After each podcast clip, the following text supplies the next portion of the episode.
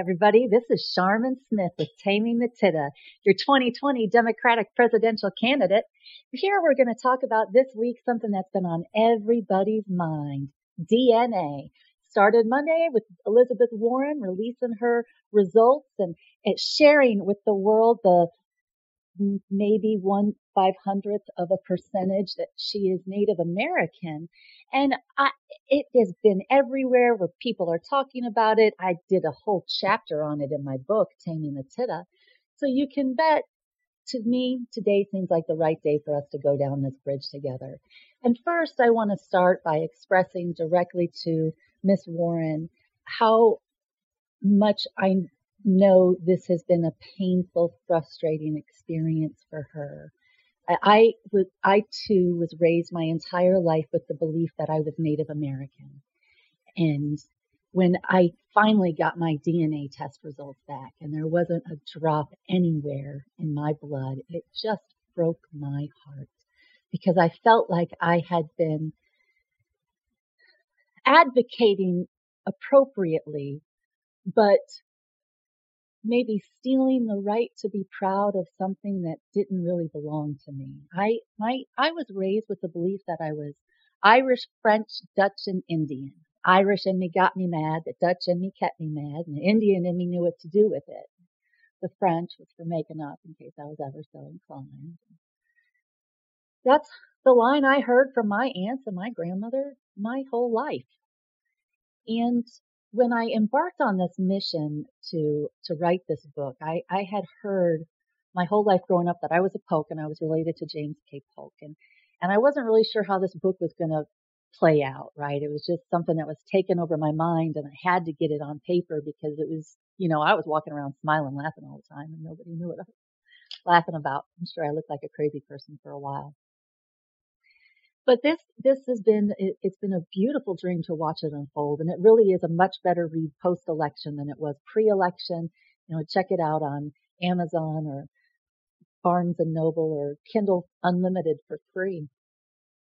And it, it, it there was a young lady who was in the news February 2014 um, she had embarked on her own genealogy journey with her grandfather, who was a professional genealogist.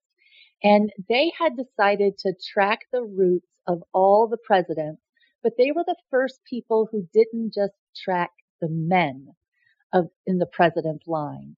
They tracked the females as well. And of course, we know that it takes a man and a woman to create a baby. So it's, you know, rocket science and brilliant that this 14 year old figured it out with her grandfather or 12 year old, whatever she was. She's a very, very bright young lady and was able to track her own uh, DNA straight back to this time period where the presidents all come from. This King John, signer of the Magna Carta. He's often credited throughout history um, with the good things that he has done, but we are still living the example that he set for people during medieval feudalism in our country today. The, the, the, our money system, the taxing, the way we treat each other, our criminal justice, this is part of a, a, a society that we've been a part of this evolution for a thousand years. It's, it's frustrating and it's complicated and it's fascinating. It's definitely more interesting when you understand how you're a part of it. But the, for me to lose the Native American in me, it, it just, it broke my heart. There, I have a, I have a unique personality. I'm aware that I have a unique personality. I have often met people who wanted to know what I was because I had a funny name and they could tell I wasn't all white. And I was incredibly proud of being Native American. And I was loud and vocal and had fantastic comeback lines. And whenever I said I was Native American, I could, I could see the respect that I received from the person who had asked me the question, and it was a something that I was incredibly proud of. Um, I believed I was Cherokee and Blackfoot Indian. And to discover that that wasn't the truth really broke my heart, but to discover the rest of the story just about did me in. And I learned about $5 Indian rolls where uh, white immigrants, after what is now being referred to as genocide, decided to put their own names on Indian rolls, for, and they could do it for five dollars, and they became a Native American. They became an Indian. May very well be where my story came from. I have known the tragedy that has been caused to the Native Americans by the white immigrants that came to this country hundreds of years ago. I lived my life with the belief that I was a lucky survivor of what I can only assume was generations and of just torture and abuse. And to no longer be a part of that really, really shook me. And as I, as I started to really embrace the, even before I took the, the DNA test, the actual DNA test, I had started the leaf chasing on ancestry.com. I clicked a thousand years worth of leaves before I ever even broke down and got the DNA test.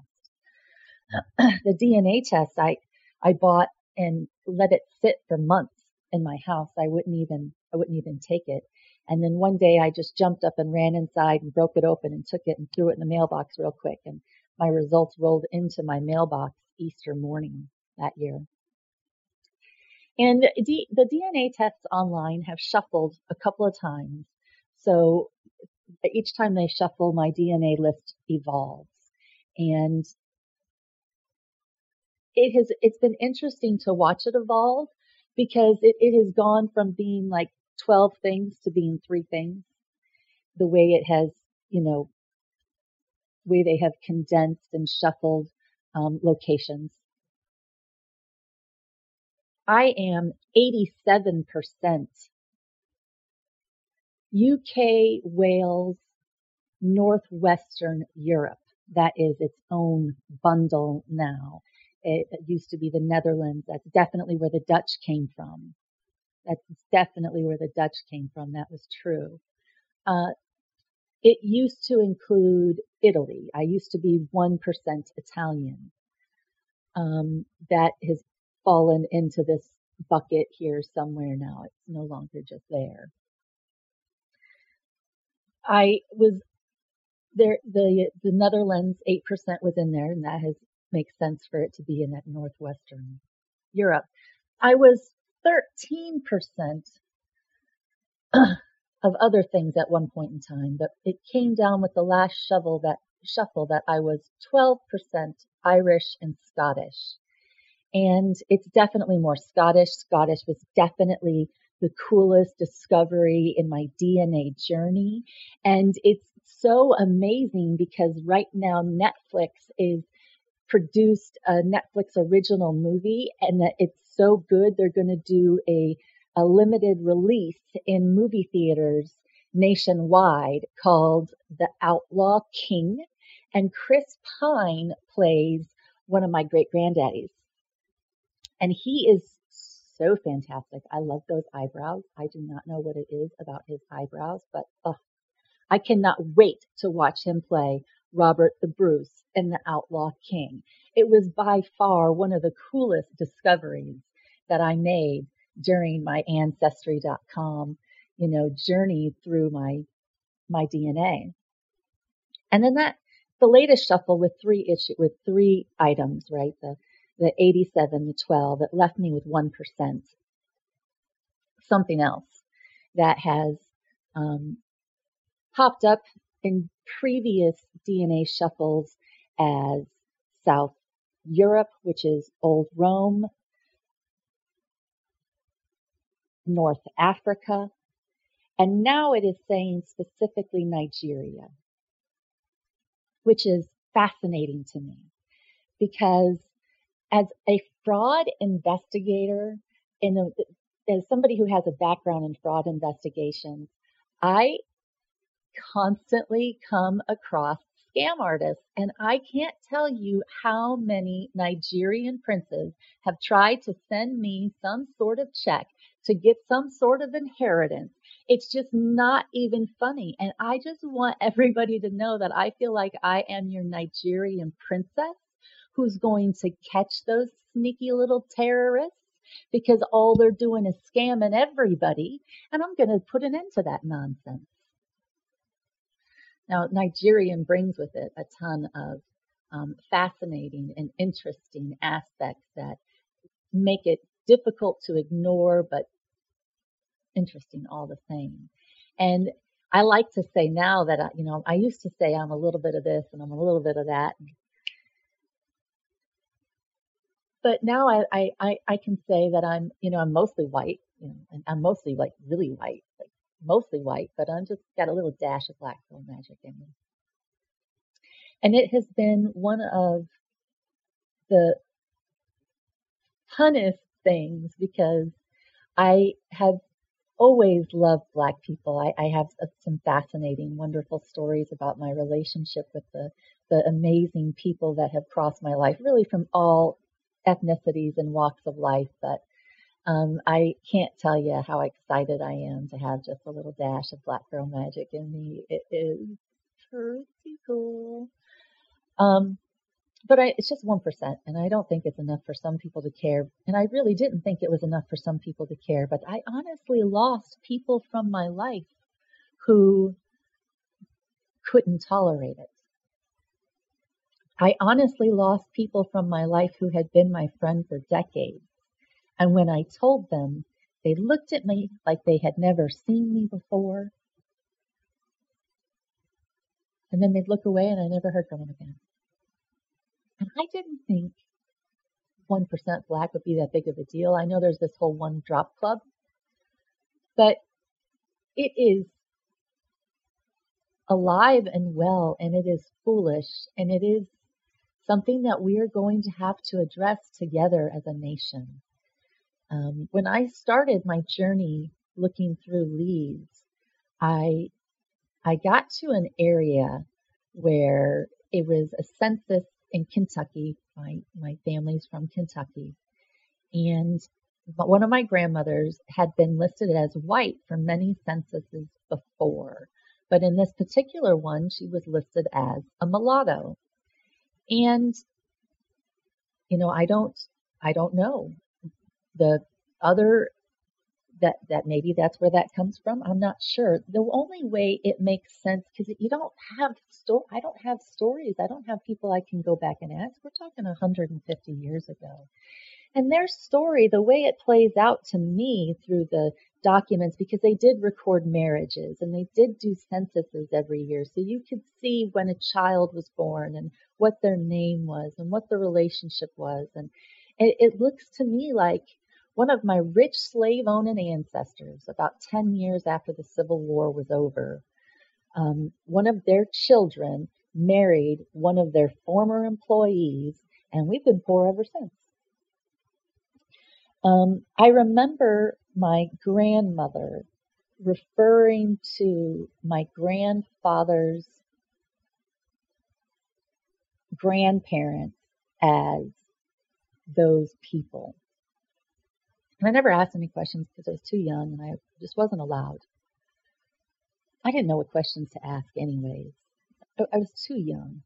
And now everybody's gone. There's nobody to ask. But Ancestry.com has come through again and connected me through DNA circles with people who are connected to these individuals and remember some of the stories and it makes it possible to piece everything together. And it, it is fascinating to see how we repeat history. So we, every day we have difficult conversations around us. There's these conversations regarding flags and what's respect and what's not respect. And, And I understand that I had family that fought on both sides of the Civil War, and I think the right side won. The Confederate flag is very controversial, but it has not ever been designed to unite us. It was designed to divide us. It hasn't helped bring us together one time in 150 years, and it's not helping now. I like Old Glory. I like the stars and stripes. I think it's the most beautiful thing I've ever seen. And quite frankly, I like the sight of a man in uniform bending his knee to the flag while our anthem plays. I don't have a problem with it at all. And I will stand tall in protection of anybody who'd like to take a knee or take a knee right alongside them. But quite frankly, anybody who wants to wave the Confederate flag in my face and talk to me about what they think needs to be done in our country needs to stop because we already have a flag and that flag is the stars and stripes, not the stars and bars. Put it down. Put it in a museum. Take it away. Pull out 50 nifty United States. And quite frankly, it's time for us to start looking at the number of stars on that flag. We have territories and people that we have brought into our country and promised to take care of. And it is time we remember and acknowledge them. There's plenty of room on that flag for more stars. There's no room for stripes and for, for crosses Xing us out. We have to embrace our nation the way it was designed to be embraced. It was designed to be one nation, not two. We are the United States of America, and that flag has done us no good. That Confederate flag has not brought us together one time. It wasn't meant to bring us together, and it's time for it to go away. We're going to take a break now, everybody, and we'll be back in a few minutes.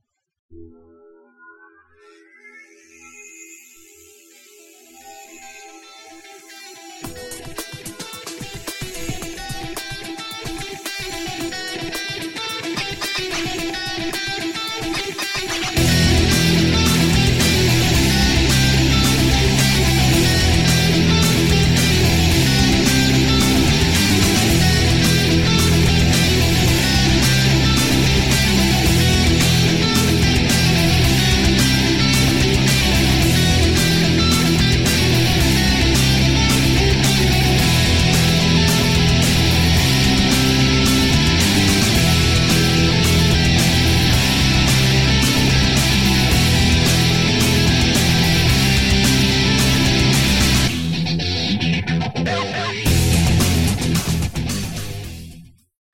everybody. This is Sharmin. I'm back again. And I know that was a serious conversation. We're just going to leave that sit there for a while. And we're going to talk about some things that are a little bit more fun because DNA isn't just, isn't just sad. And I, I do feel sad for Elizabeth Warren. I know that she wanted to address this and put it behind her and it, it just brought it more forward. And as, as somebody who deeply cares about the Native American uh, history of this country, I'm glad to see that she has taken on bills that help them, and it is something that I intend to champion in the future. But as, as again, as we talk about, you know, DNA, there, there was fun things to discover in my DNA. It wasn't just Robert the Bruce. I was able to, I was able to learn that Robin Hood is a real person. And by the way, they're related, Robin Hood and Robert the Bruce. Because I really thought Robin Hood was just you know, a, a fun story that they told, you know, in cartoons and on TV and it was funny, ha ha ha. And the farther I dug into this DNA and the more leaves I chased, the more I was able to put together this amazing picture of what feudal Uh, medieval feudalism really look like and connect the dots. I've mentioned before that I'm good at connecting the dots and, and this story kind of lives in my mind in one of the millions of browser tabs that is constantly open because ever since I have piece these parts together, I have wanted to write a book about it. And as now, especially while I'm working with the screenwriter and the producer to turn my current book into a movie, and I understand the flow a little bit better, it will not just be a great book, it will be a fantastic movie. But so as I get back to Robin Hood and I talk about DNA, I talk about the connections that all of our presidents have to King John, the guy who signed the Magna Carta. And the Magna Carta is often referred to as our Constitution's little brother, or really his great grandfather. But our Constitution, part of the, the rights that are afforded to us are from a an, an ideal that was born in the early 1000s, right? And it had progressed through the years. It was monarchies that ruled and it was kings and queens, but there was, you know, some good people during that time. And one king, you know, got really sick and promised God that if he would let him live, he would give all these rights to all the people. And then he got well and he took all the rights back It was called the Charter of Liberties. And it, it gave women rights to own property thousand years ago. You know he took that back. But he had descendants and his descendants were famous and they ruled England in this part of the Europe. He it, it, he he is the you know the grandfather of it all, but he, you know there was a grandmother too. She's she's one of my favorite characters in my whole story. Um, but King Richard the Lionheart, we all know this story. I want to stay on task. King Richard the Lionheart. We know the story of Arthur and the Knights of the Round Table and Lancelot and Guinevere and Robin Hood. This is all that time. And Richard was gay and he had no interest in producing an heir.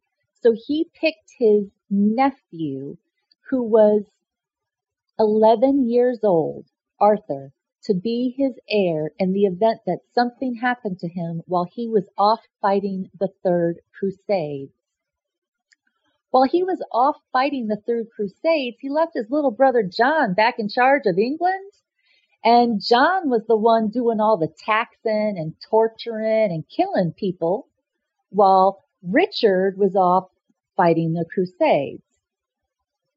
Now, when Robin Hood came back from fighting the Crusades and stumbled upon the nightmare of what the sheriffs were doing to the people, and he started working to get the money back, Robin Hood is actually considered one of the feudal barons and they play a really important part throughout history, but they, they, you know, we enjoy Robin Hood, but we don't understand how important he really was. So we, we have, we, we've discussed King Richard, who's off fighting in the Third Crusades, and we have this young, lovely little Arthur, who is 11 years old, and we have the jerk John, who's over here abusing everybody. Robin Hood gets news to Richard Richard comes back. John manages to kill Richard and Arthur. I'm not sure what happened to Robin Hood, to be 100% honest with you, but I suspect he was probably killed too. And John is the, the individual who all the presidents that we have had in our country are descendant from. Now, it's a long kingship line, right? So there's other people in there too but he's the central character in this story and we don't really talk about him. There is a really good Robin Hood series that's on either Netflix or Amazon TV right now and they do allude to Prince John. And I, I, hope they will embrace that character and educate us more. These movies that we have seen through the years, while they are very entertaining, they're not historically accurate. And so we have been living in medieval feudalism, this, this tax, finance, abuse, power, and control system for 800 years. There's a, there's so much more to it, but those feudal barons, remember I brought, I, I told you about Robin Hood and how important he was. He wasn't alone. That John did not sign the Magna Carta voluntarily. He was forced to sign the Magna Carta by the feudal barons. And this, this Magna Carta limited John's powers and it prevented him from overtaxing and raping and murdering and be- beating and torturing the people of the kingdom. And these feudal barons forced John to give them back some of the money that had been taken. And these barons were responsible for trickling down that money to the people who lived within their kingdoms. This is where trickle down economics began. This isn't the first time it had happened in history. And, and what we're experiencing now is just its evolution. This, this idea that they can tax us into, they can tax us to death. We, we are pricing people out of living every day in this country. It has been going on for a thousand years. And we used to resolve these problems with pitchforks and torches. But when America came along and created the greatest union ever developed, we had a new form of collective bargaining and our government was designed to protect the people from the government. It is, we, we have done it wrong. And I will tell you, I, one of the things that I discovered that, that also broke my heart was that I was a Mayflower descendant. And I, am as, somebody who was so proud of being Native American, I, I knew that there was a lot of shame in being a Mayflower descendant. And we have done a lot of things wrong in this country, but it started for a great idea. Now, maybe we've done some things wrong along the way, and there's definitely some things we could have done better. But it's never too late, and I believe we can do that now. One of one of the, the really important things for me about connecting history and understanding my relationship to it, it I wanted to understand this King John thing and I focused on that for the book. That is in the book. That is laid out there. But it has been in the last six months, five months that I decided to go up a different branch of my tree and it dropped four presidents on me and it opened up an entirely new way for me to be able to think about history and what our founding fathers were doing when they created the separation of church and state. And it's, it is fascinating to me because we, we it is impacting our lives every day right now. This separation of church and state is it is it is not the way it was designed to be. The church is overreaching. The state needs to stop. And I want to explain why. When I, when I made the connection with George Washington, it is up the Rogers family tree. And George Washington and three other presidents, I, I found up this branch and it, the, one of our grandfathers is John Rogers, and he is widely credited as being the editor of the Bible. Like the Bible. He's the person, the top cleric who oversaw the translation from Old Greek into English, and he laid it out from Genesis to Revelation in the format and the flow that we're used to reading it in today. Yeah, him.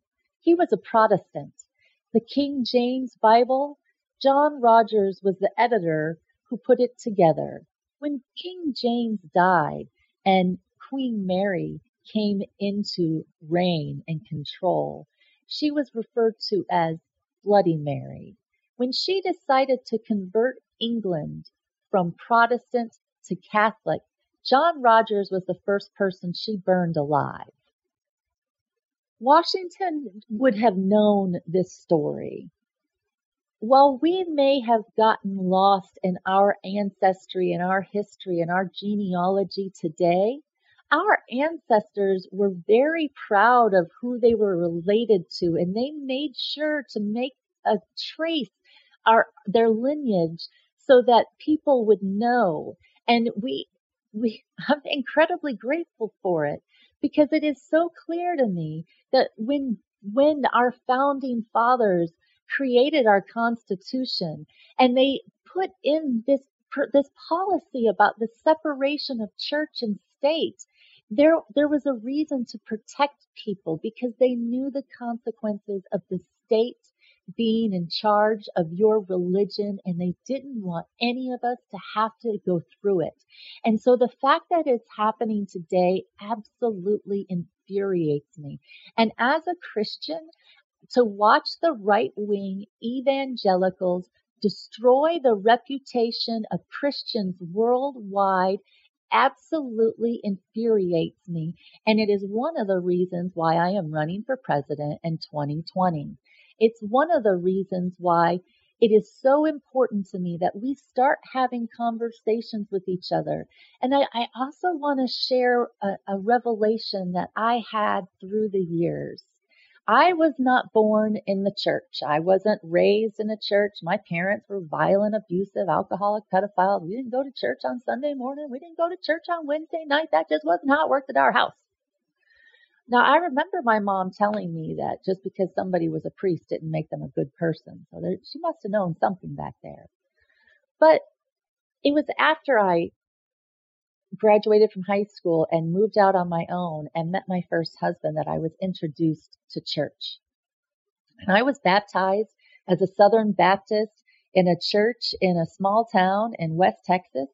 And I was introduced to a game that I like to refer to as quote the scripture. It became obvious to me that Christians like to communicate with each other through Bible verses. And it's a game. It's of one-upsmanship. it's a big book. There's a lot of verses. You play this game forever. And one of the things that Lincoln complained about during um, the Civil War was that both sides used the same book to defend and to argue with each other. So this quote the scripture game has been around for a long time.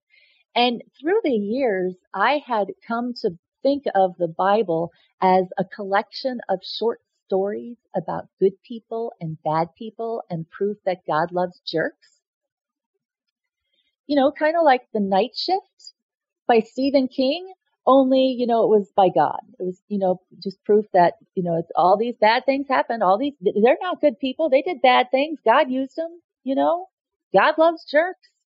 I, it was just my own revelation. And this quote the scripture game, I made the personal decision over 20 years ago not to ever participate in it again because I became incredibly, incredibly aware of the reality that I was committing spiritual warfare against other Christians. And it broke my heart. I absolutely never in a million years connected the idea that you could destroy somebody through religion because not being raised in the church and always hearing about the church, I thought the church people were nice people. I was really excited about this. And then as I got into it, I realized, wait a minute. My husband and I, at the time, he's my ex-husband now, we would have nightly Bible readings. And he would focus on the portions of the Bible that would tell me to be submissive to him and allow him to do whatever he wanted to do. You know, and I just gotta be honest with you, that just didn't work for me. My personality, that just wasn't a good fit for me. It, it just, you know, that wasn't what I had anticipated when we were dating and I had agreed to marry him. And now that I had been introduced to the church and this, this fun game of quote the scripture and we're, we're just going to focus on this stuff that requires me to be submissive and obedient. Yeah, not, uh, that's not going to work for me. I don't, I don't like that. So my relationship with religion has evolved a lot through the years. And it, I am more of a spiritual person than I am a, a religious person. I consider myself to be Gnostic, not agnostic. Agnostics do not believe in a God. Gnostics do. It's actually the foundation that Christianity was built on. It is probably the thing that gets me through everything that has ever happened to me is my belief that everything happens for a reason. Um, I do kind of think that I chose all of it on the other side because I thought I was stronger than I am, but you know, maybe I am stronger than I realize because everything that has been thrown at me throughout my life, I have managed to survive. And I'm tough and I'm strong and I'm smart and I'm capable and, and as we embark on this, this transition that's taking place in our country, I see a country full of people who are ready to to make changes and there's an evolution taking place within all of us and we need to understand our history. We need to understand how it plays together and the impact it has on everyone around us. And it, I, the idea that, you know, we're not going to apologize for conquering a continent is foolish. I could stand here and apologize until I'm blue in the face, or I could step up and step into my birthright and do something to make this better before it's too late. Because we're going down a path here and I don't like the looks of it at all. And it's time for us to make some changes around here. You know, we, as, as we move into this new election season and DNA does come up, it's going to be important for all of us to realize that not everybody even wants this job. You know, the desire to run for president doesn't bubble up in everybody. Most people can look at this job and think, no, nah, I'm not interested. Keep moving. You know, I'll complain about it. I'll talk about it, but I don't want to do it. And I'm over here showing you and explaining to you not only why I want to do it, but why I think I should do it and how I think I can help our country improve and evolve, evolve along the way. Because this country is amazing and it is full of amazing people from coast to coast and, and anybody around the world. They want to be Americans. Now maybe we came into America and, and we destroyed a continent. But it is here now and we have this working and it clearly is the lifestyle that we are used to living. It's just not working correctly. And we have to tweak the system so that people can be successful within it and survive within it. Remember, this country is the greatest union that was ever created. It just needs to be run like one. We don't want a businessman who's going to come into office and run our country like a business for himself and for his family. We want a president who's going to run our country like a business for us Americans like we're the shareholders. We're the greatest union that was ever created. If we don't want to work 24 hours a day, we should have the right to collectively negotiate and come together. And that is what America is about. But until we start fighting for the quality of life of humans around the world, companies will continue to think that they can just leave our country and go to another country and pay somebody a dollar a day. So the reality is, Americans, we don't need to just fight for us Americans. We have to start fighting for all humanity because there's a handful of really rich, really greedy people who will punish the poor and the weak around us. And until we stand up and fight for everybody, they'll think they can just go somewhere else and act however they want to act. That's not what globalization means. That's not why these loopholes exist within our tax laws that allow companies to send their jobs to another country. They're not sending them to countries where people have better educations. They're not sending them to countries where there's better infrastructure. They're just sending the jobs to countries because they can pay people a buck a day and they're greedy. And until we fight for everybody, we're not going to get what we deserve either. And so this isn't just about running for president of our country and helping our country. This is about democracy and saving humanity and the quality of living for people everywhere. This medieval feudalism has been running amuck across the planet for a thousand years. And this is our first opportunity to get inside the system and break it from the top.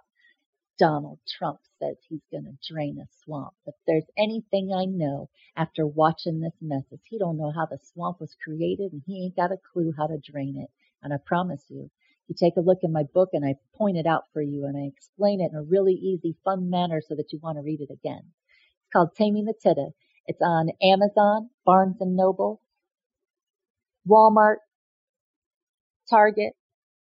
You can get it on Kindle. Kindle Unlimited for free. Follow me on Facebook at Sharmin Smith for President 2020. Follow me on Twitter at Smith Sharmin. We'll be back in just a few moments.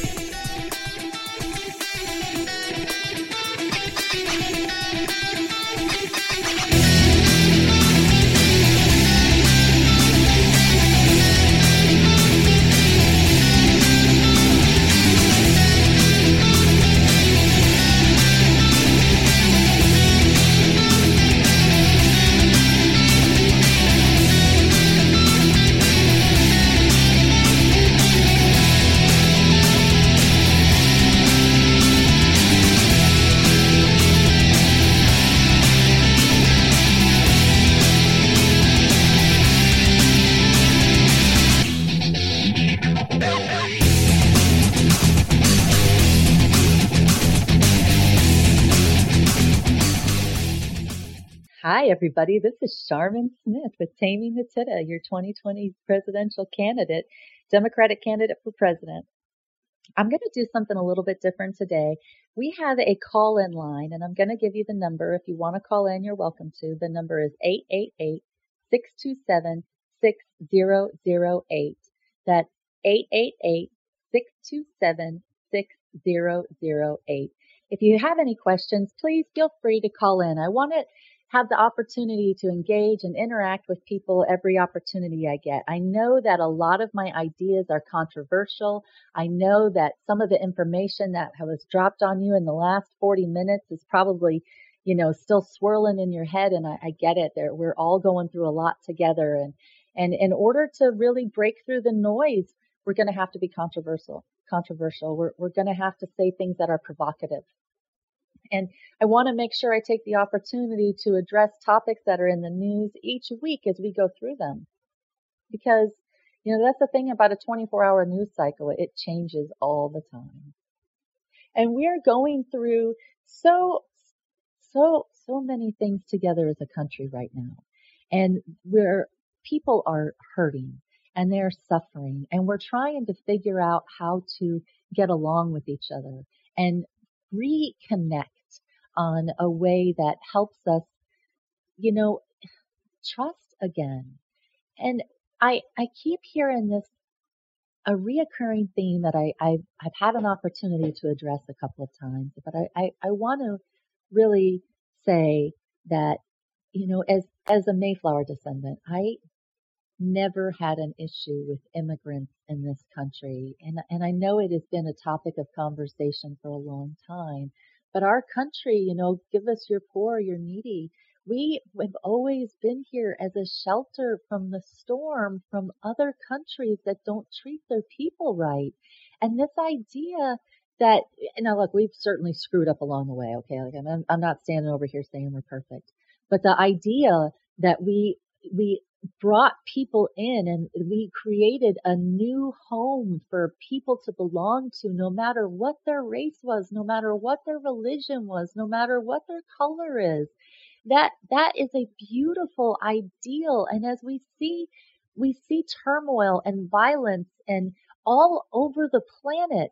I don't want to put up walls. I want to hand out social security numbers and document people and and I want people in other countries to come together and organize and vote. And if they want America there, I want them to vote for America and we'll bring America to them. Americans like to travel. We'll bring roads, we'll bring infrastructure. We can fix our water here because we have to take care of our people. This is ridiculous the way we have allowed our infrastructure to just fall apart. We we have so many places for room for improvement. There are so many job opportunities. This country is full of hard working people. We don't want to turn away anybody, certainly not just because they're brown. Now, I understand that there are some white people who think that they can just come roll in here and take over this country because it has a history of allowing that sort of thing to happen. But that is not going to happen. That is not going to continue. Good job, Uncle Vlad in Russia. In Russia, I I I totally get what you're doing. For for decades, Russia's been laughing at us because we just let people come in here and be born here, and then they're Americans, and they ha ha they showed us they got people born here right into the system, running for office. They got people who are Manchurian candidates being placed on judges and and boards all across this country running for office as as police officers, they've gone into the military. They, I tell you, just because you're born in this country, you can do just about anything. And your parents can teach you to act one way in public and act another way in private. And they can even protect you when they know that you're acting poorly. And it is time for that nonsense, this concept that the rich elite get to behave any way they want. It's time for that to stop.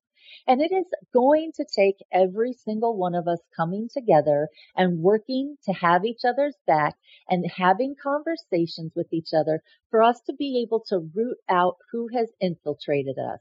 This concept that some people would rather be Russian than be Democrat is beyond me. I never thought in my Red Dawn life that I would live in a world where any American would want to be a Russian. And if they do, I, as president, I promise to make that happen for them. I promise to revoke all their rights of American citizenship and ship them to Russia to go live with their favorite Vladimir. The idea that we are going to divide this country and conquer it is the source of our problems and that they're using our logic against us. And bravo. Good for them. They're very smart. And as much as I never wanted to admit that our system might have some flaws, I kind of appreciate them bringing it to my attention. So there does need to be a reevaluation of priorities through multiple sections of our government and our economy and the how we treat people and how we treat each other, regardless of our skin color. But right now, we have to do something about the people who are trying to destroy us. Because as much as, you know, the Gen X's like me grew up thinking that Russia was going to storm our beaches and bomb our cities, that's not how they're going to, they're win. That's not how they're winning. That, that's not how they're going to win they're going to use our system against us. They have come in, they've been born here, they've been paying big money to get born here, and then they do that chain migration thing that Trump's been complaining about, his wife's parents doing, right? That's been going on for a long time. And we were just thinking, hey, everybody come on in. It's a party. We're having a good time over here. But we got to remember not everybody who comes to our party is here to have a good time. Some people are just coming to make trouble. And we got to find the troublemakers. And I'm not remotely suggesting that we just dump people in other countries because as I already said, I am not remotely afraid of the death penalty. I support the death penalty for violent rapists, pedophiles, and violent murderers. If somebody comes to our country and we find out they're a pedophile, we find out they're a murderer, we find out they're a rapist, death penalty. There's no reason for us to send them to another country. We need to handle that here. They're on our land. We get to do what we want with them. The problem is, is that these rapists have found a way to get into power. And it has been going on for a thousand years. This, this, this rape as a form of punishment and power and control is medieval feudalism at its finest. It has been around for as long as we can document and women have just accepted the reality that they're the spoils of war. And whenever the war is over, the conquers rape and pillage and women have been taking it for a long time. And that, that's coming to an end. People are coming out and they're sharing their stories and we're talking about the way we treat each other and it has to be done. We have to do it together, whether we want to or not. It, it is, it is all around us. And the thing that is really important for women to remember right now is that we haven't even had the right to vote in this country for a hundred years. 2020 is our hundred year anniversary. Let's make it a good one. We deserve to celebrate big time in the 20s. I'm looking forward to the new life that will come from us being united together and happy again and us getting the trash out that's just trying to destroy the party. We have got people who are working against us. You, you call them whatever you want to call them. You call them lone wolves, wolves. You call them, you know, what they, they belong to a special club. We, we know we have problems. We've been turned on the other cheek too long. It's time for us to stand tall, look it in the eye, and deal with it once and for all. We absolutely have to get tough on the criminals who are committing the rapes, who are the pedophiles. We have to do something about violent murderers. They don't want their, especially the Russians. They're not going to pick a fight with us. They're going to have us pick fights with each other and they've got us where they want us. They've pitted us against each other. If you haven't seen the movie The Kingsman, I want you to go check it out this weekend. It, it, it is one of the scariest movies I've ever seen in my life because I don't just look at the movie the way it's presented.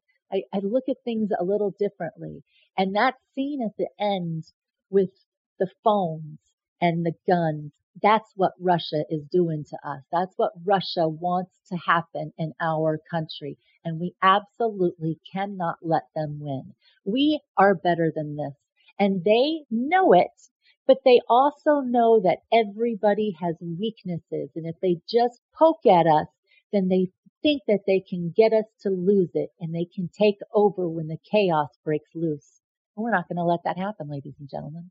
And the reality is, is that we are stuck in a cycle of abuse right now with our elected officials and we're seeing it with the chaos that they create. It's done deliberately to exhaust us. It's done deliberately to wear us down because the more exhausted we are and the more worn down we are, the more they can get away with. And this is what I want to tell you to do. It's time to get your tennies on and tighten them up because we're going to have to exercise. This is a marathon, not a sprint. Get your vitamins hydrate and nourish. We need good food in our bodies. We need good water in our bodies. We have to be thinking about what is going on around us and stand up for somebody next to you. Stick up for somebody who needs it. And if you know we got Nazis everywhere, people, I've got my kids at school have children at school who are open Nazis. We have to do something about this now. We got to be talking to our kids. We got to stop this hatred just because it's a Democrat and a Republican. And we got to remember Americans. Americans are this, this country was built on a beautiful ideal that deserves to, to flourish. And it was built on the idea that we could make the lives of humans better so they wouldn't be controlled by these elite governments and the wealthy rich and the monarchies and the powerful and we have we're this is our first real opportunity to break the cycle and it's going to take every one of us together to do it. I can't do it alone. No, nobody can do this alone, but together we can accomplish anything. And I refuse to believe there's anything so wrong with our country that it can't be corrected with a little common sense and compassion. My name is Sharmin Smith. I'm a 2020 Democratic candidate for president. You can find me at sharminsmith.com. You can buy my book, Taming the Tida, at Amazon, on Kindle, or Barnes and Noble. You can follow me on Facebook at Sharmin Smith for President 2020 and on Twitter at Smith Sharmin. Thank you very much for coming along with me today on Taming the Tida. This is Sharmin Smith, and I look forward to speaking with you again next week.